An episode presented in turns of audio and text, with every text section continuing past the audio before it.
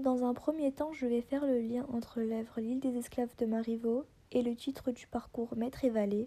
Ensuite, je vais justifier mon choix de l'œuvre en faisant un lien avec l'actualité. Le couple maître et valet est un couple indissociable de la comédie. Le valet fait rire du maître, participe à l'action, parfois l'embrouille et résout souvent les problèmes. Mais il implique aussi un rapport de domination qui est justement le propos de la pièce de Marivaux. On peut le voir avec les personnages que comporte la pièce que l'on peut associer par couple, soit par la relation maître-valet puisque chaque maître a son esclave, soit par leur statut. On a d'un côté les maîtres, de l'autre les esclaves. Les maîtres sont représentatifs de la société de leur époque et les valets servent à révéler la personnalité de leur maître. On y trouve donc le contraste entre les riches qui dominent et les pauvres qui subissent. On remarque cela grâce aux différents personnages de l'œuvre avec Euphrosine qui présente toutes les caractéristiques de la femme coquette. Elle ne soucie que des apparences, se consacre tout entière à la vie mondaine et prête à toute hypocrisie pour séduire et s'entourer d'admirateurs. Nous avons ensuite Iphicrate qui est le double masculin de la coquette et le petit maître. Lui aussi fait objet de moqueries chez les moralistes et dans les comédies.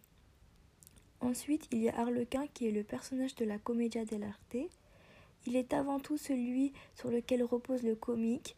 Il en a tous les attributs l'amour du vin, la vivacité dans les gestes, le sens de la farce, le goût des femmes et du jeu sur les mots. Pour finir, nous avons Cléantis qui, elle, est tout l'opposé d'Arlequin. Le parcours maître et valet est tout autre qu'une inversion des pouvoirs. On observe les S à la fin de maître et valet qui sont inversés.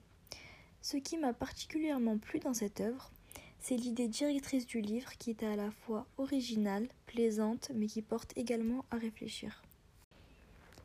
L'idée d'inverser les conditions entre les esclaves et les maîtres apporte un intérêt à l'œuvre du fait qu'elle apporte à la fois des situations relativement drôles, mais porte aussi la base de la réflexion que va développer Marivaux. Je trouve que la réflexion sur les rapports entre les maîtres et valets donne à la pièce une vraie modernité qui montre que l'île des esclaves est un sujet d'actualité, qui d'ailleurs me fait penser à la Libye. En effet, la Libye connaît l'esclavage depuis les années 1830. J'ai aussi apprécié la mise en scène d'Irina Brooke. Cependant, ce qui m'a moins plu dans cette œuvre, c'est l'intrigue qui n'est pas assez développée. J'ai l'impression que l'on survole seulement l'histoire. Pour conclure, j'ai trouvé cette œuvre courte, très intéressante d'un point de vue moral et surtout très amusante, mais la critique n'est pas assez développée. Je suis tout de même contente d'avoir lu le livre pour ma culture littéraire. Merci de m'avoir écouté.